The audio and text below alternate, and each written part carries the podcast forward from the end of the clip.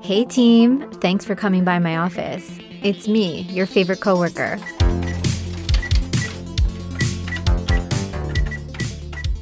While most of us growing up would define our adolescence as an ever evolving example of chaos, there are a few among us that seem to have a handle on it.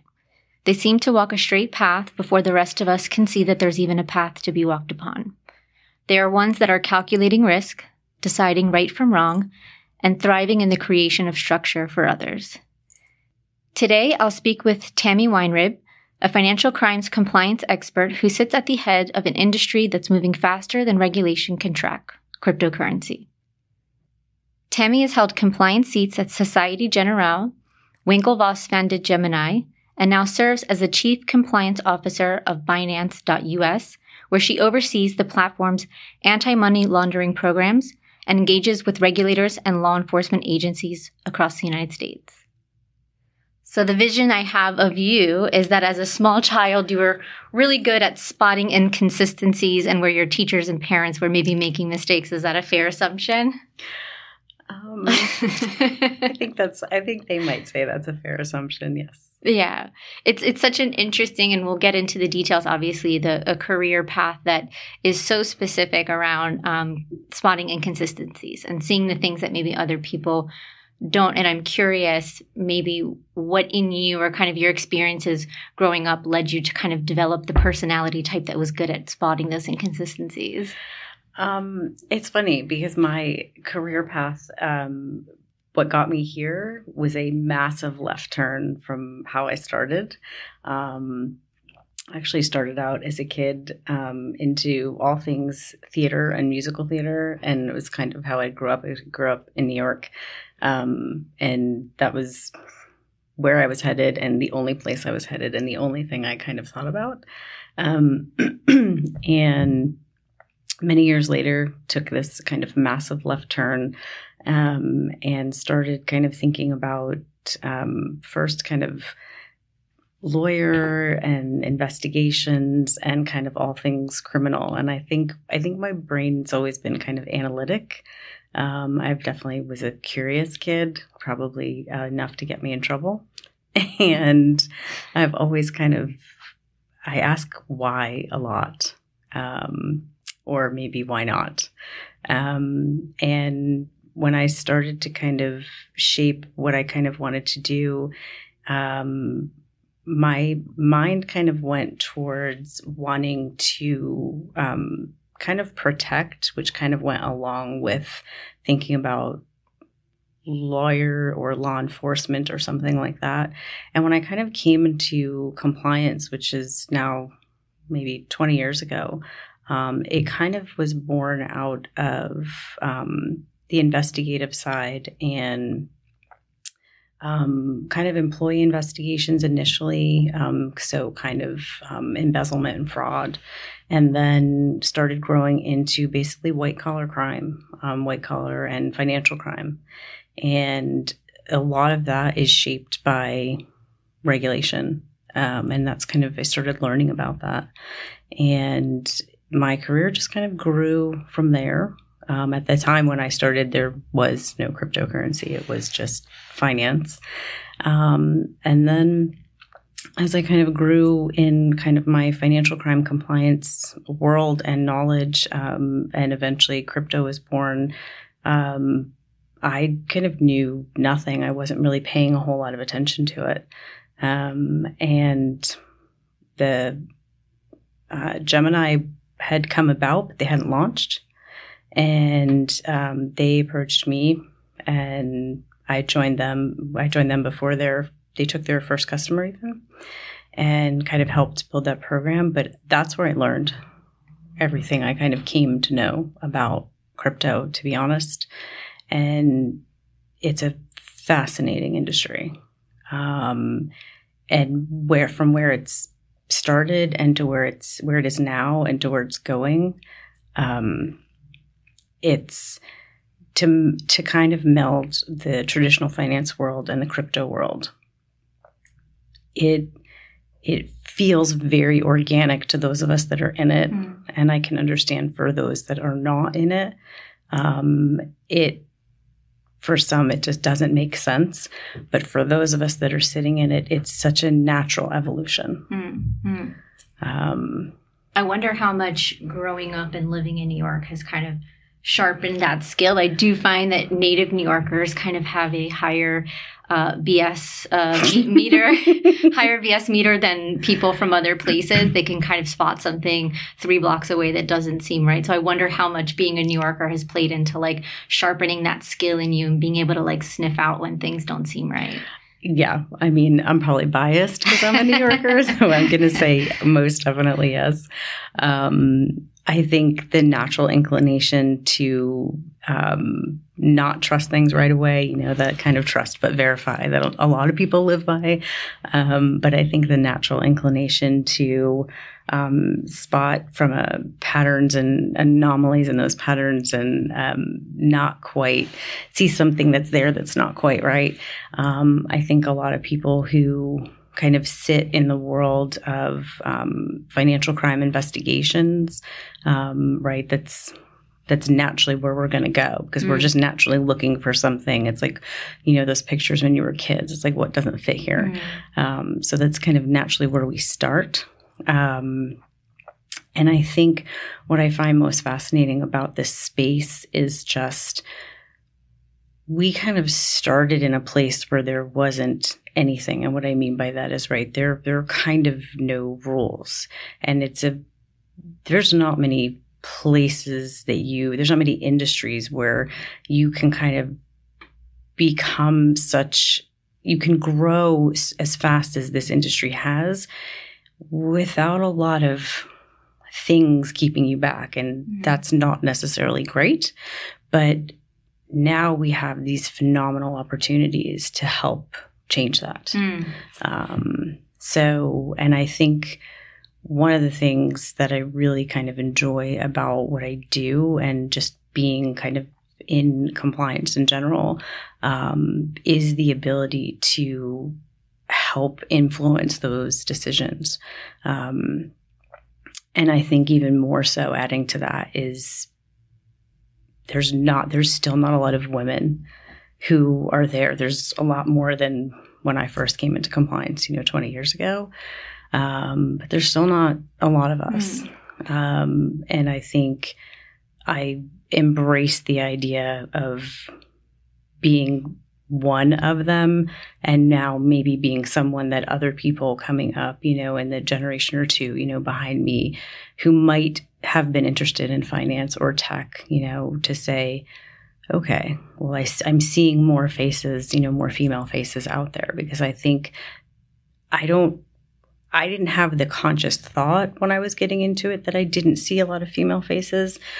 But in retrospect, I'm like, yeah, no, there weren't too many. There just, there weren't a lot of us. Mm. Um, and so I really am trying to embrace the fact that I have the position that I have and I can maybe help bring other, you know, younger women who might have been a little too intimidated to go into finance or tech because it is so male heavy and you don't always feel comfortable in those rooms where there's only one or two of you. Mm. I mean, there's so many ways to break that down, and I have a lot of questions, and we'll definitely get into, you know, what personality types fit in those kind of molds and, and why those personality types fit. And obviously recent events and we can get into what's kind of happening right now in the world of crypto and the world of regulation. I think going back to what you just said about there aren't a lot of people like me in the room and there aren't a lot of rules, right? So I think the combination of those two things of a certain personality type uh, in a place where there aren't a lot of rules and aren't a lot of regulation can can kind of um, go in a wild direction as we've seen. Um, what is your kind of compass again for being in a space where there aren't a lot of rules? Kind of what, what directions do you take when you're shaping kind of where do I feel this industry should go? Where do I feel these type of roles should go? How do you shape that? Like, what's your north star in helping to design that? Um, you know, many many years ago, I worked for for people who kind of had the the phrase I used to hear a lot was, um, you know, ask for permission, not forgiveness, right? And we've all heard that in various places. But in particular, where I was at the time, it was something that saw that struck me, and I was I was very proud that that's where we started. Right, that was the place we were starting from, um, and in particular in an industry where there isn't a lot to guide us right now. That is beyond crucial to keep that in in not the back, but the forefront of all of our minds. You have to start in a place where you are consistently reminding yourself whatever decisions you're making and whatever choices you're making, it's coming from a place of if there's not something there already to guide you, that you're choosing the path of permission and not the path of forgiveness. Mm-hmm. Because as we've seen in recent events and, and even in the last few years, um, there's not a whole lot of room for forgiveness. And to be quite frank, there shouldn't be a lot of room for forgiveness um, because we have too much history that we can look back on. And in the world of traditional finance, where we do have a lot of rules, there, there's compliance still plays in the gray. Mm. You know, there are there are rules and regulations that are black and white, and some of them you must do it or something will happen. But compliance still does play in the gray, and that's okay. And what I mean by that is not you can figure out a way around it. What I mean is you can figure out other ways to interpret still by doing the right thing, but making it work for the particular entity you're working for or the particular space you're in at the moment. And that's a really important distinction to make. And particularly in, in the world of crypto, that becomes a massively important concept to to remember um, that you can stay within the proper boundaries, but you have you have to be nimble. Mm-hmm. So since we're we're we're getting into it, we'll drill into it a little bit. In your opinion, where's the place and kind of what's the role of regulation? right now in cryptocurrency, specifically around kind of these digital exchanges? Where do you see that? Um, I think what I've felt from from when I was at Gemini, and and it, really hasn't changed to to now. Um, we need regulation. We have to have it. It's important, um, and and recent events should solidify that, if nothing else. Um, the fact remains that certain things we're doing, we are doing our best. And when I say we, I mean the industry as a whole, the the regulated exchanges as a whole. We are doing our best to interpret in a way that we believe are always the right things to do and the right way to do them. But without proper guidance, you're still interpreting. And then, therefore, mistakes can be made, unintentional mistakes can be made. So, the industry is begging for regulation. We've been asking for it for such a long time. And I think it's incredibly important that they allow us to be part of the conversation. I've said this for a really long time, and it was one of the reasons why frankly I kind of came back into the industry was I felt it was the right time for us to be able to take kind of our seat at the table. Um, but the regulators have to be willing to allow us to have that seat, right? One of my biggest fears has always been that they make rash judgments or snap decisions, and then they kind of strangle us with regulation that doesn't make sense. Do you think they don't consider? I mean, obviously they did let someone at the seat, but at the table, but maybe the wrong person at the table. I'll I'll say that. Um, do you think there isn't enough consideration of like a collective consensus from a specific industry, like around crypto, rather than creating some sort of collaborative think tank of a working group, right, to be able to aggregate information is that an option i th- i certainly think it's an i'm not option. a regulator but i certainly think one. it's an option i think what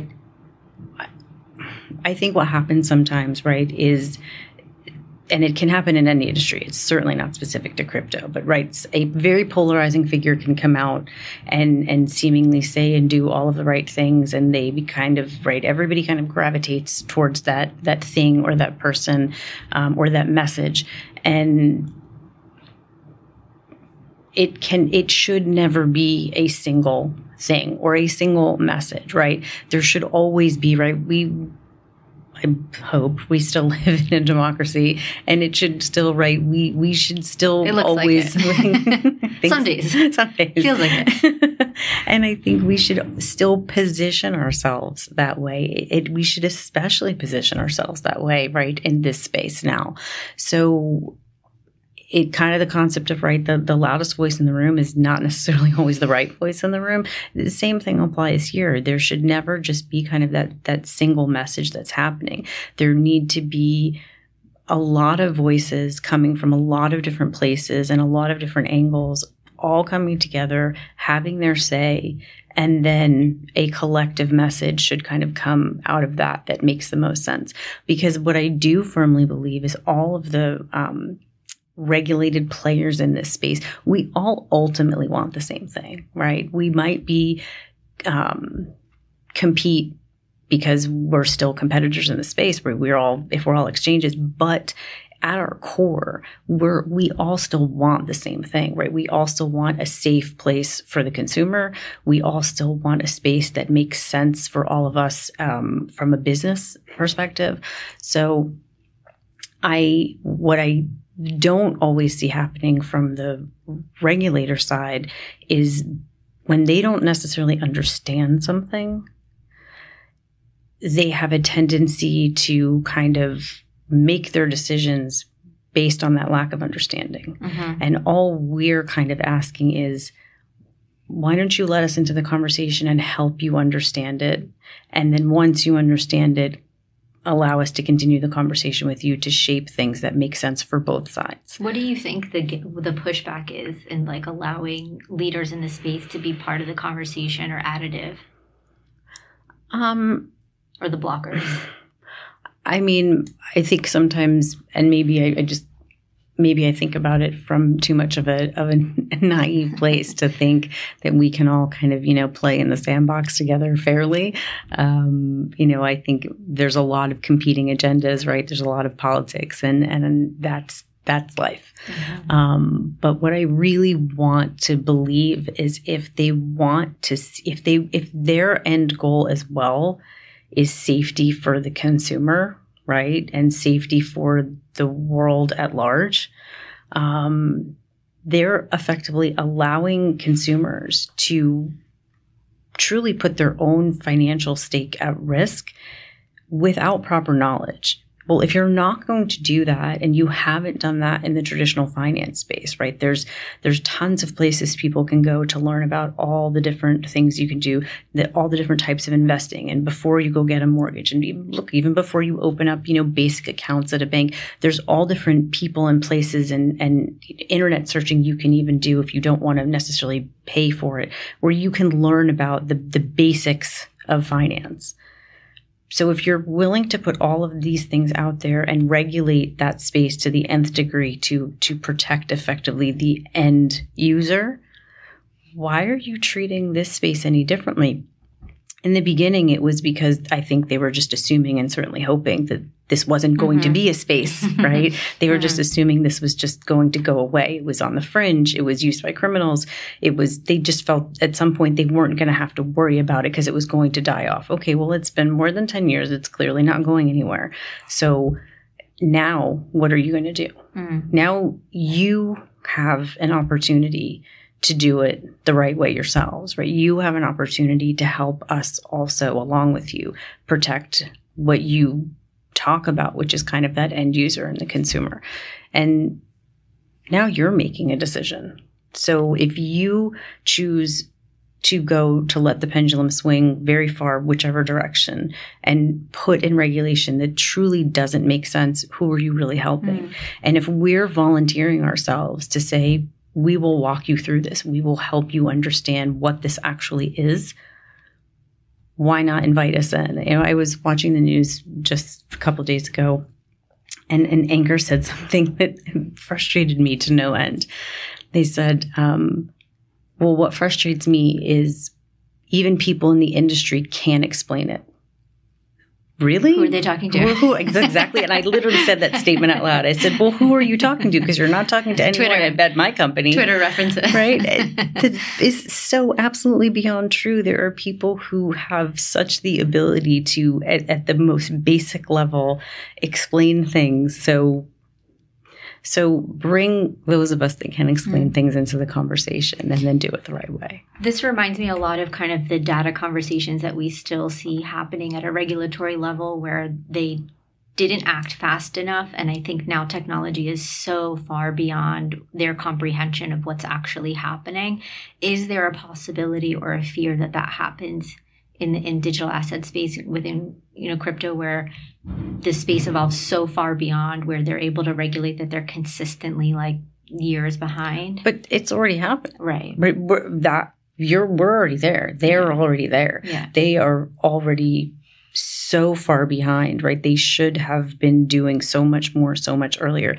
But that doesn't mean it's too late. That doesn't mean, right, they either do nothing, which we know they won't do nothing, but it also doesn't mean they go so far to the other side where they literally strangle us with regulation that doesn't make sense, right? And that's what we're trying to avoid now. We're trying to avoid as some of these truly kind of catastrophic things happen with our peers, we're trying to avoid them going off the deep end mm-hmm. in that direction, right? We're trying to say, look, you've let this go a really long time without kind of doing the right thing and and giving us the guidance that we're asking for. You're watching things happen. You rightfully cannot fully blame us in the industry because you really haven't been giving us the proper guidance. So don't go to the other side, you know, mm. stick with us, but talk to us, bring us into the conversation. Um, I don't, I unfortunately don't have a lot of faith right now that they will because mm. I've really kind of yet to see them do it.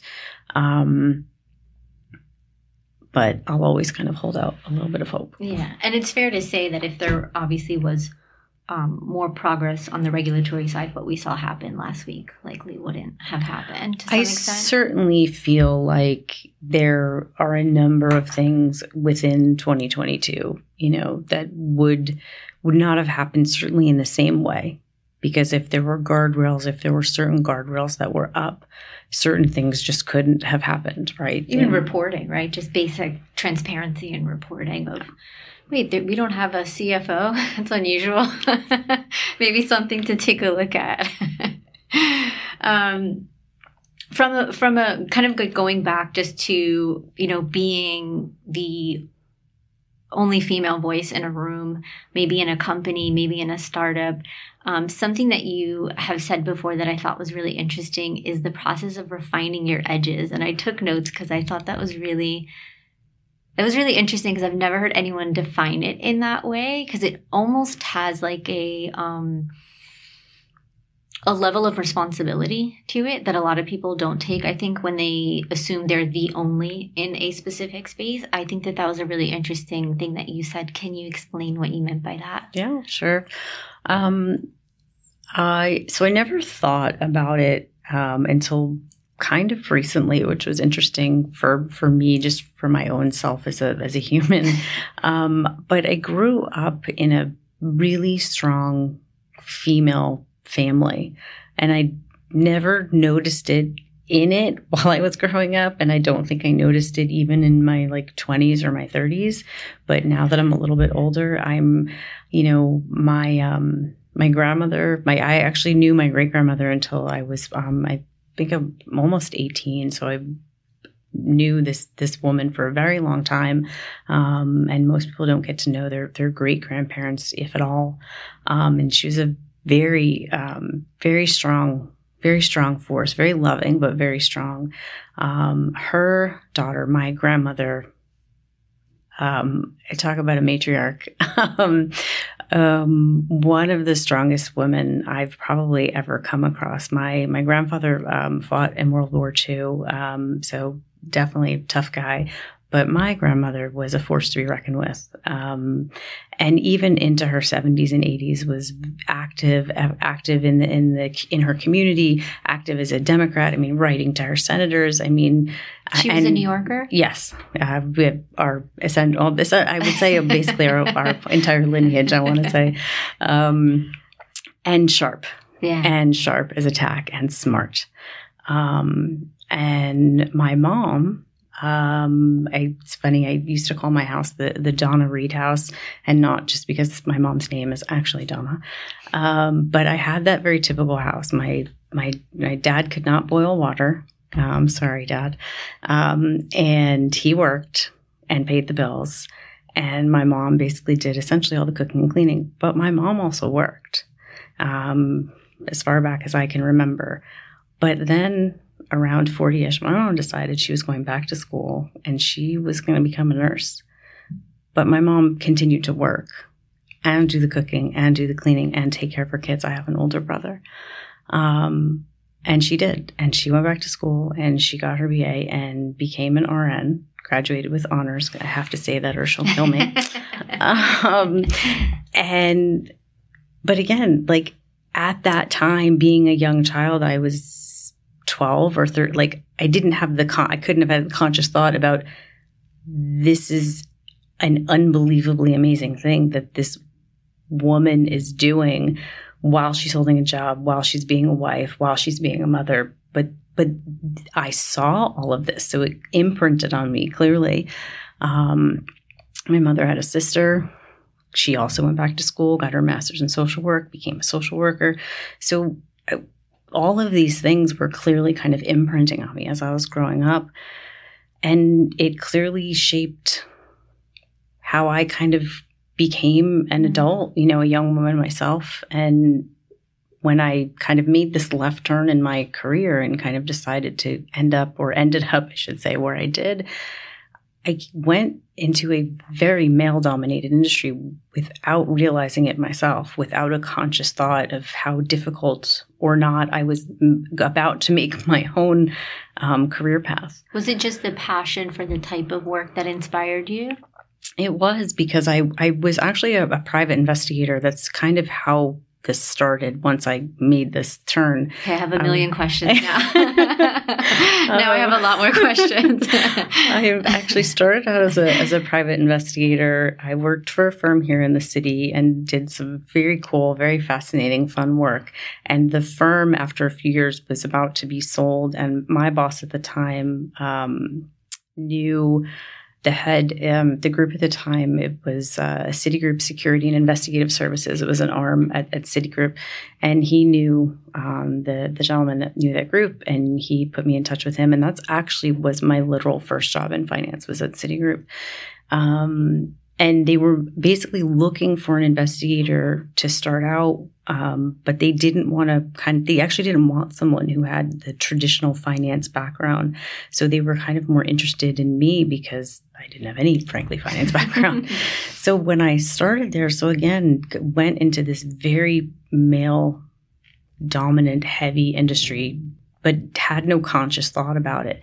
And then throughout my kind of trajectory of my career, especially my first like 10, 12 years, kind of growing and learning. And that's when I started kind of learning about financial regulation and all of that. It wasn't really until maybe after my first like 10 years or so, I started realizing when I was trying to make advancements, it was difficult.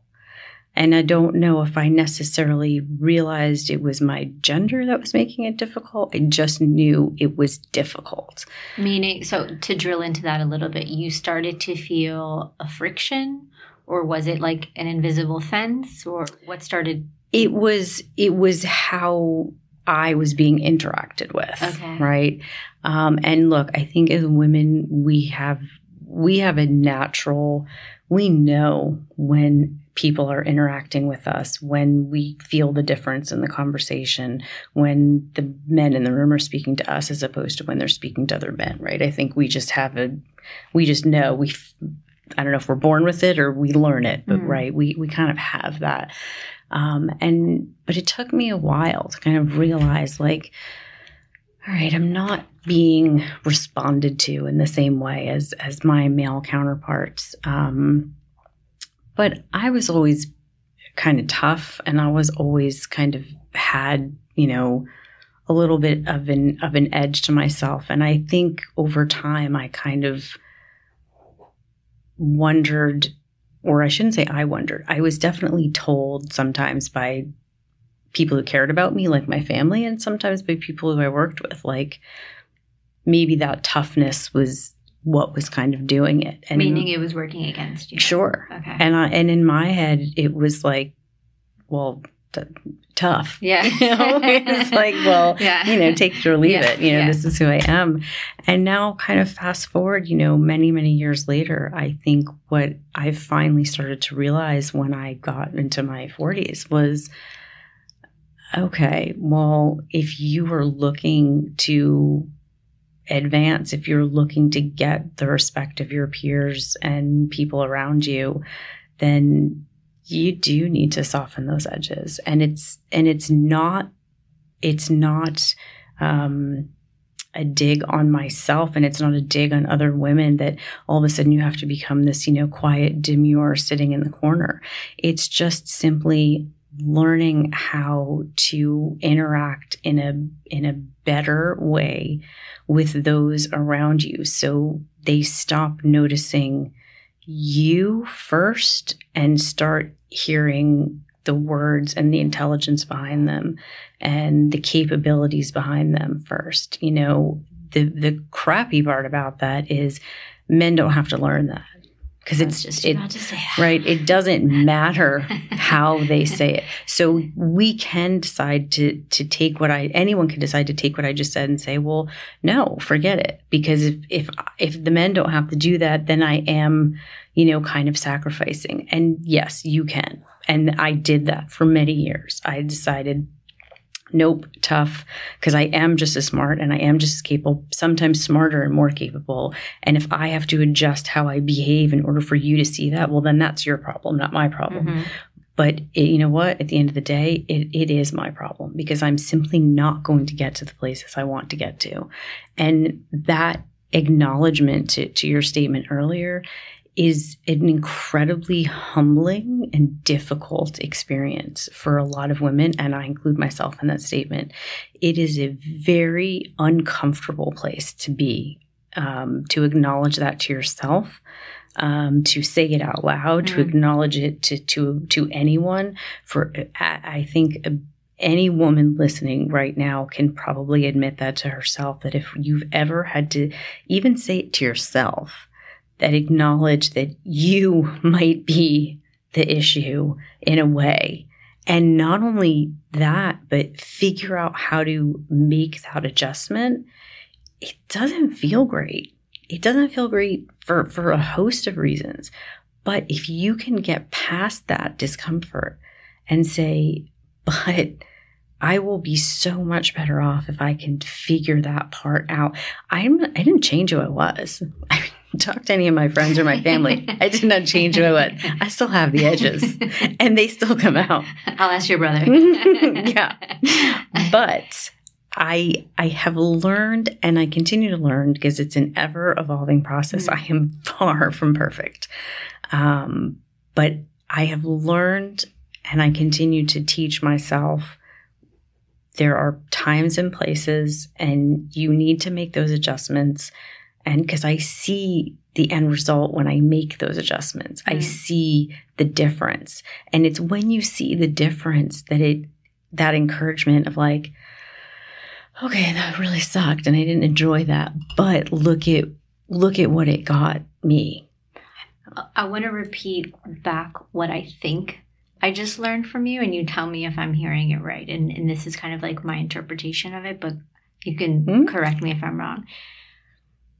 I think it's two things. One is when there aren't existing role models in those roles or in those leadership positions, and you only have men to look to. I'm not saying this is right or wrong, but we and we tend to start to emulate maybe the way that they navigate, and that doesn't necessarily work for us or me or you as an individual, let alone like a collective group of people. Um, and it starts to maybe slowly separate you from like your organic way of being in order to feel like you're moving in the right direction, maybe. Um, the other thing is, I think what I heard you say, and I, I'll add a caveat here, is that you use the word issue, and I don't think you were the issue or ever an issue. um, I think it's more of trying to adapt to an environment where we didn't have maybe a necessarily like clear path.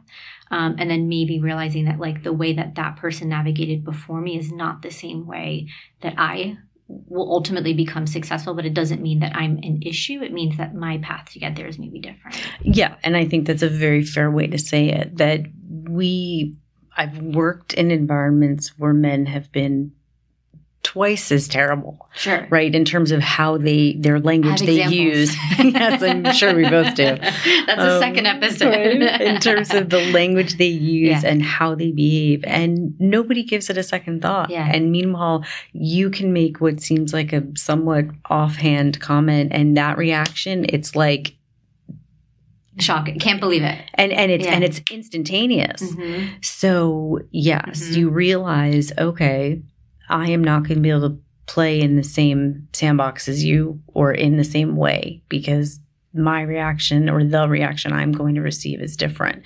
So I simply have to adjust. And 100%, I I've never, first of all, in my life, I've never had a female boss. Mm. So that's number one. Mm. Um, and I count on, I've had one male boss that I can say I've really truly respected, um, who took the time to be brutally honest but respectful, mm. and who I was able to all the time walk out of the room. Even with my frustration, but always take away what I know he truly needed me to take away. And in, even if in that moment I couldn't do the thing or make the adjustment or I I was able to when I was able to, you know, take that deep breath and calm down.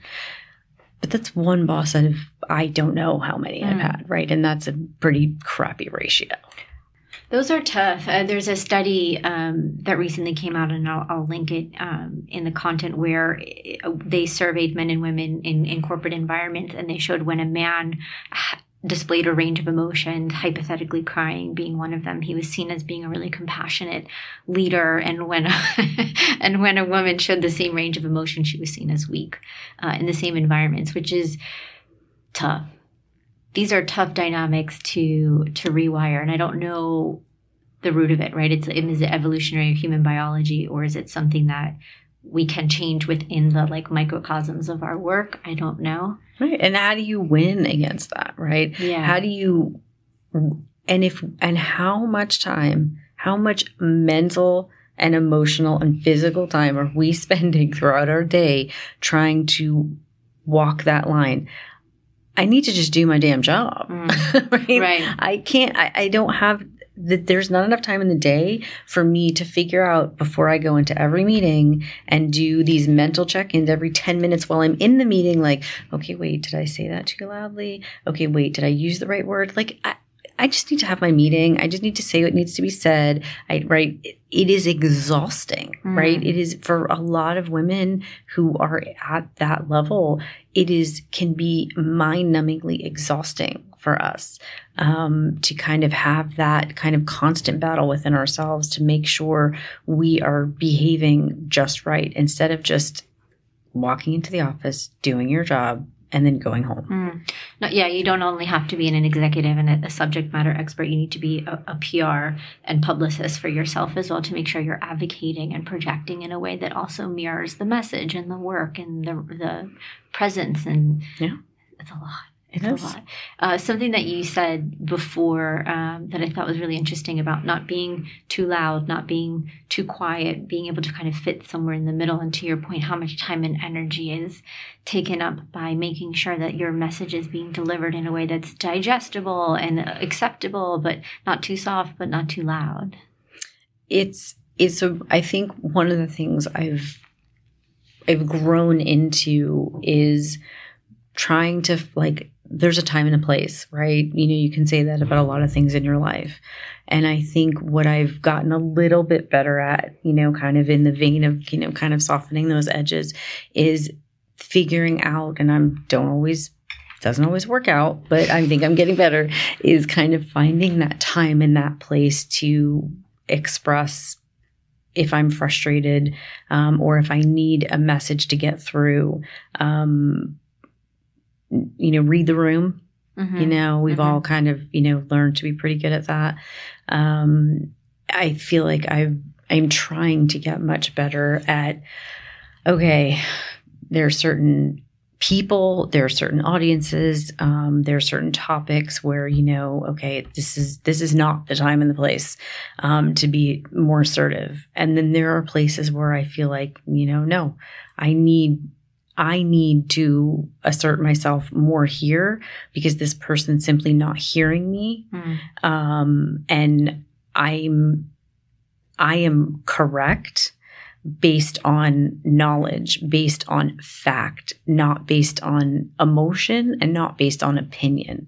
And I think that's a huge distinction that a lot of us, um, it is a, it's very difficult. And when I, and here I can include men and women. It's very difficult, right, sometimes to remember it's if I hear an argument or any kind of statement coming out and it is backed by logic and fact, that becomes very hard for any of us to kind of push back against, no matter kind of how it's coming out. It, but if you're both assertive and you're only really kind of speaking um, in hyperbole or opinion, um, you've really kind of damaged yourself.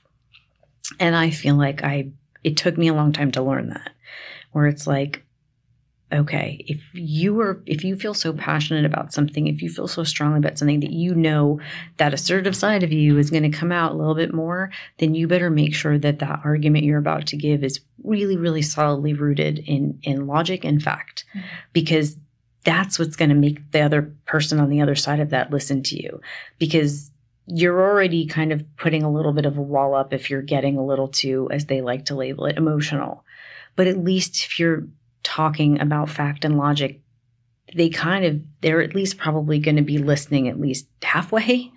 But if if you're just kind of talking off emotion and you're talking off opinion, that's it. You've now been completely tuned out, mm. and that just took me a really long time to learn. Um, so having data based or data backed uh, expressions uh, is helpful rather than it is, and and it it some people might be hearing that and thinking, well, that's just obvious. But to a lot of people, a lot of women, it's it's not because we can get very people can get right. We get very um, you get very passionate about your opinions, right? Which is okay in in certain circumstances. If you're, you know, out at dinner with someone or you're out having a drink and you're talking about, great, go for it. Mm speak as loudly as you want about about your opinions. But when you're in the workplace there's again there's a time and a place. And if you're if you're looking to make your position known if you're looking to try and bring somebody over to your side of the argument because you think it's the the right and the correct thing to do you got to come armed with a little bit more than your opinion. How much of that type of advocacy and kind of standing up for yourself, being able to prove a point, do you think plays a role in success and like upward mobility within a company or in a role or just even like lateral moves? I think it's, I think it's, I think it's huge. Um, but, and I think I, I think I told you this when, when we spoke. Um,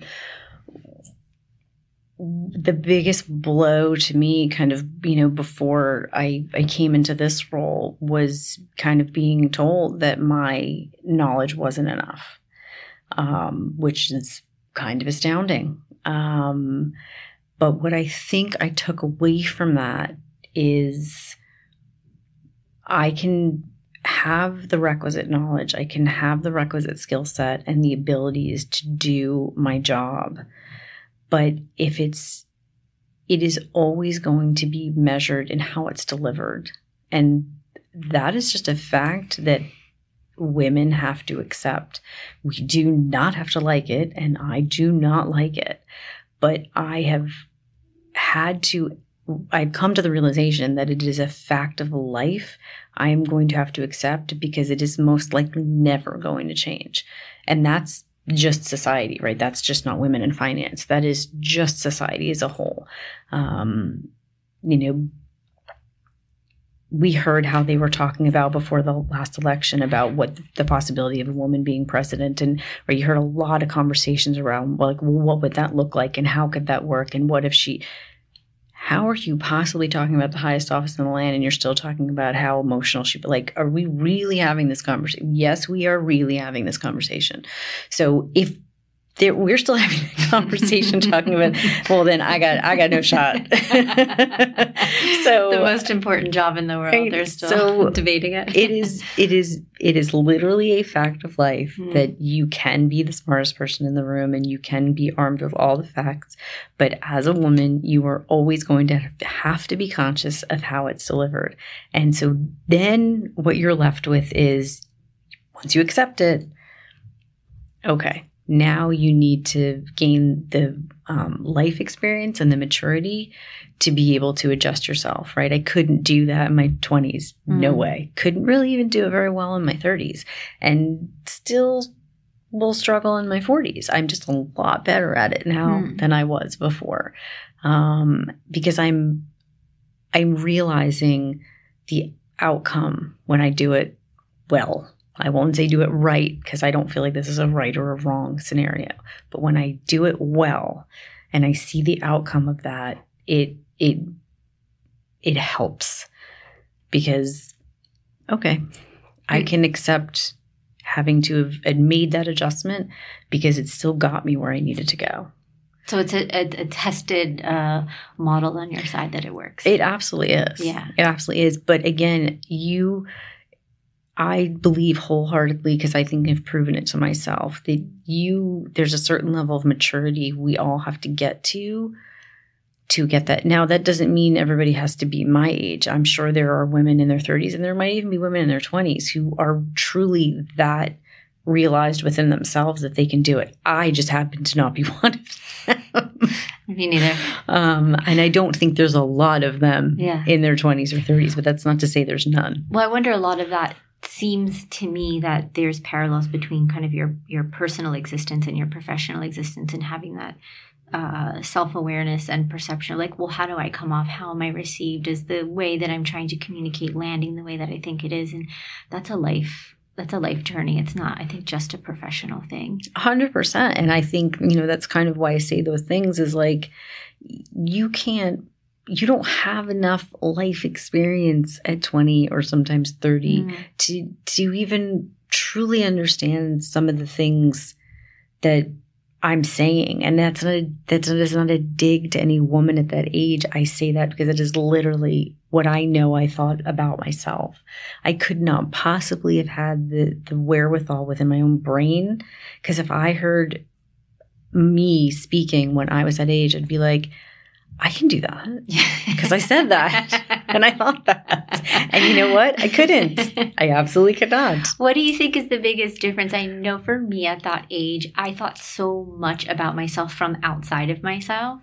Whereas, like now at this age, I see almost 100% of myself from within myself first, right? Is that is that fair to say that yeah, that's. You're always, I feel like when we're younger, we're constantly thinking about how we're per, how we are perceived right? We're very worried about how the rest of the world sees us. And mm-hmm. you know how do i look? How do i sound? And what does that person think? And and as you get older you're like um, I'm good.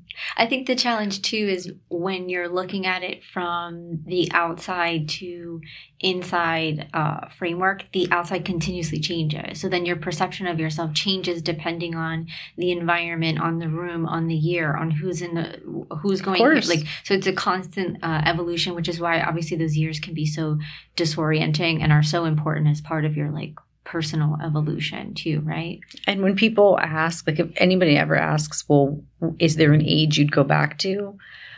Um, no. I would not, you could not pay me enough to go back, I think, almost to any age because the the knowledge I've gained, the wisdom I've gained, the maturity I've gotten to, this is a really nice place. Mm. You know, I really like who I've turned into. I I'm very comfortable with who I am. And I've also gotten to a place in my career, and we we t- touched on this the other day. I could not have taken this job. I could not have been here really i don't think much earlier in my life. I would i was not prepared to take on this level of responsibility. This is a massive amount of responsibility. Mm. i take this very seriously. It's very important to me um, and i like it and i enjoy it but i was not prepared for it much earlier than now. Um, and that's okay. You know there and there might be and we're all different. We're all going to be prepared for things at different places and times in our life but my personal journey this is when this was going to be right for me and i'm going to be the best version of myself now and i'm going to do the best job in this place in this space now if and i had mentioned right if i had been even offered this even to interview for this even i think a couple years ago i wouldn't even have taken the interview You would have said no. I would not even have taken the first interview. Mm. I would in my head and out loud I would have been like, yeah, no, I'm I'm not. I don't I can't do that job. Even if you were excited about it. Mm. Yeah, I would have said, nope, I'm I'm not prepared. I am not capable. I could not do that job. That takes a lot of self awareness. I would have been terrified. Yeah. I literally would have been terrified at the prospect of that title and that label in that place even just a few years ago. Mm. I this was just simply the journey that I needed to go on. And I think again, it's the time and wisdom you get as you get older that gets you there. So there's one of the things I think is really important for, you know, one of the things I love about Chief and one of the the reasons why I, I really kind of enjoy being part of it and one of the things I want to get out of it more than anything is to to bring along the generation behind us, you know, and to to say like I know where you are and I know what you're going through and unfortunately I can't speed that up and I wouldn't want to because I loved my 20s and 30s. I had a great time. I would not exchange it, but trust that wherever you think you want to get, you will. Mm. And for whatever benefit, you know, those of us that are a little ahead of you can can provide. You know, I have a, I have a niece, a perfect, wonderful, gorgeous niece. She's 21 and in college. And, you know, that's like I think about, you know, when I think about her when I talk to her, you know, that's kind of like that I feel like is going to kind of be my gift in life. It's like we're far enough apart where like I can see and watch and and remember all of that, but I can I have the ability to give the advice when she wants it or help when she wants it, but maybe more than anything be that person that sh- to say like you can you can get wherever you want to get and just work for it. Mm. Um, so I think that, but I could not have been, I could not have allowed myself to be here before now. Mm. Timing. Timing was everything. Um, pivoting for for like my last two questions that I'm very curious. Um, the first is going back just to crypto for a bit. Where do you see the future of, of digital assets going from from where we are right now? Hmm, if I could predict that. tell me quietly before you tell anyone else. Just tell me alone. Um, you know, it's a really great question. I think possibly before the last couple of weeks, I might have had a different answer. Um, I think I'll tell you what I hope. I'm not sure if it's the what will happen. What I'm hopeful is that the the the regulators and those that that have the power to make those kinds of decisions to affect our industry will choose to take what's happened even throughout 2022 but in particular what's happened over the last couple weeks that they will choose to take that as a sign to engage So the one thing that I love to do, and, and I should have warned you that I was going to ask this, but, is that um, going back to your PI work that you did prior to to working in financial services, I love to ask if you kind of have a, a not safe for work story that you could share. And you don't have to disclose names or any specifics, but I can imagine that that type of work you probably saw a little like kind of crazy or interesting things. Is there any kind of example or story that you could share? I do actually have. Okay. I have you my favorite. Okay. But I have actually my okay. favorite story only because of it involved. it involved something that happened when when my mom happened to be there, and it is your mom. To, it is to date my best story, okay. um, and she hates it, and I'm sorry, mom, but it is my best story. Um, I had been doing it I'd been doing it at that point for a couple of years, and I had had um, the very fun opportunity to do every once in a while. I got to do some undercover work, which was a ton of fun. Um, I used to have very long hair, and I look pretty young for my age, very. and especially hair and a ponytail and no makeup. I looked very young, and at the time when I was doing this, I was only. I I wasn't even 30 yet. So I was I was young. So imagine if I was in like my late 20s I but I would could easily have passed for like 19 or 20. So I had to do this undercover assignment and it was summer and I was wearing a skirt and like a tank top and I had to be wired because there were going to be um, kind of staged law enforcement around me and they had to hear me. So like a microphone. Yeah. Okay. But in a skirt and a tank top, where were we putting it? And I happened to be at my aunt's house, my mother's younger sister, while I was getting ready, and my mom was up um, from Florida. She was visiting. Well, did they think you were completely? she was not, were, or they were supportive. I, no, my aunt, who I, I'm actually very similar to my aunt. My aunt thought this was just the coolest thing, and okay. she loved it. My mother, not so much. Okay. Um, and I had to wrap the, the the the small transmitter box and the wire. I had to wrap it around my thigh. Where was I going to put it? And my mother is sitting in the room and she's watching this. I mean, just the look. I'm sorry, mom. And she, to this day, she will, she does remember this story, and she was just so not happy. She's like, Where did I go wrong? Where? I'm a nurse. I went back to school to help you. She was just, she was, but I think a combination of like, mortified, petrified, angry, combination thereof, just and I just, or I do remember, I just, I'm like, I'm literally going to be surrounded by cops. like, like, it's safe, mom. Like there's it's nothing is going.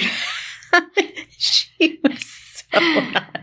Meanwhile, her younger sister, my aunt, was just like, I mean, her eyes were wide open. She was like, "This is so cool. Can I come?" I was like, "Can I come?" So I, it was just, it is a moment that I will for never forget. Will forever stick out in my mind because, and and my mom's adorable, but yeah, she was not she was not pleased in that moment. You have to have nerves of steel to do something like that. You know, I think I was I was so young. I didn't, and I thought it was the coolest thing that it kind of didn't dawn on me to be nervous, which sounds very naive right gig. now. Just what I do. No big it sounds deal. so stupid right now, but yeah, I just thought it was it was just fun and cool, and I loved it. And I was like, it kind of didn't dawn on me to be nervous, but in retrospect, it's kind of good I did that when I was younger because I think maybe if I was older, I might not have. So I'm kind of glad I, I did that when I was younger. Yeah, that's the thing I think about like late 20s it's like the things that i did then would absolutely send me to the hospital now. Like my heart couldn't handle emotionally the things that i did then but somehow then it like didn't even rattle me. I guess you don't know enough to be scared yet oh. which is kind of i had the i had that moment. I was down down um, not too long ago. I was actually visiting my mom and i had flown my niece down to surprise her. And so we were, I don't know, we were going out to dinner or something. And I walked into the room and my niece, who's this tiny little thing. And so she had on like a little crop top. And I looked at her and I'm like, you're not wearing that. And then in my head, I'm like, flashback. Who, who are you? and you're like, wait, I used to have that same shirt. Seriously. Flashback. I was like, but in my head, I was like, but I was like, change. no. So imagine her then wrapping a battery pack to her leg and just like. and it was. It was like this. It was such this like turn of like, oh dear God. That's so How old are you? That's so funny. Well, Tammy, thank you so much. Oh, it was my pleasure. This Thank was such an having me. incredible conversation. Um, I hope everyone enjoyed it. It's been really eye opening for me just to learn more about you and kind of who you are and all these different facets of your life. And you're in such an interesting space that's evolving so quickly. I for sure will ask to speak to you again because I'm sure in two weeks something will be totally different. If not tomorrow. if not in the next 48 hours. So we'll definitely follow back and and engage with you again. So thank you so much. Yes, thank you for having me. It was a pleasure. Awesome. And thanks everyone for listening. Uh, as a reminder, don't tell HR, don't rat me out. We're just here having interesting conversation. Thanks for listening to Don't Tell My Boss. And don't forget to follow us on Don't Tell My Boss on all of your favorite streaming platforms. And as always, do not report me to HR.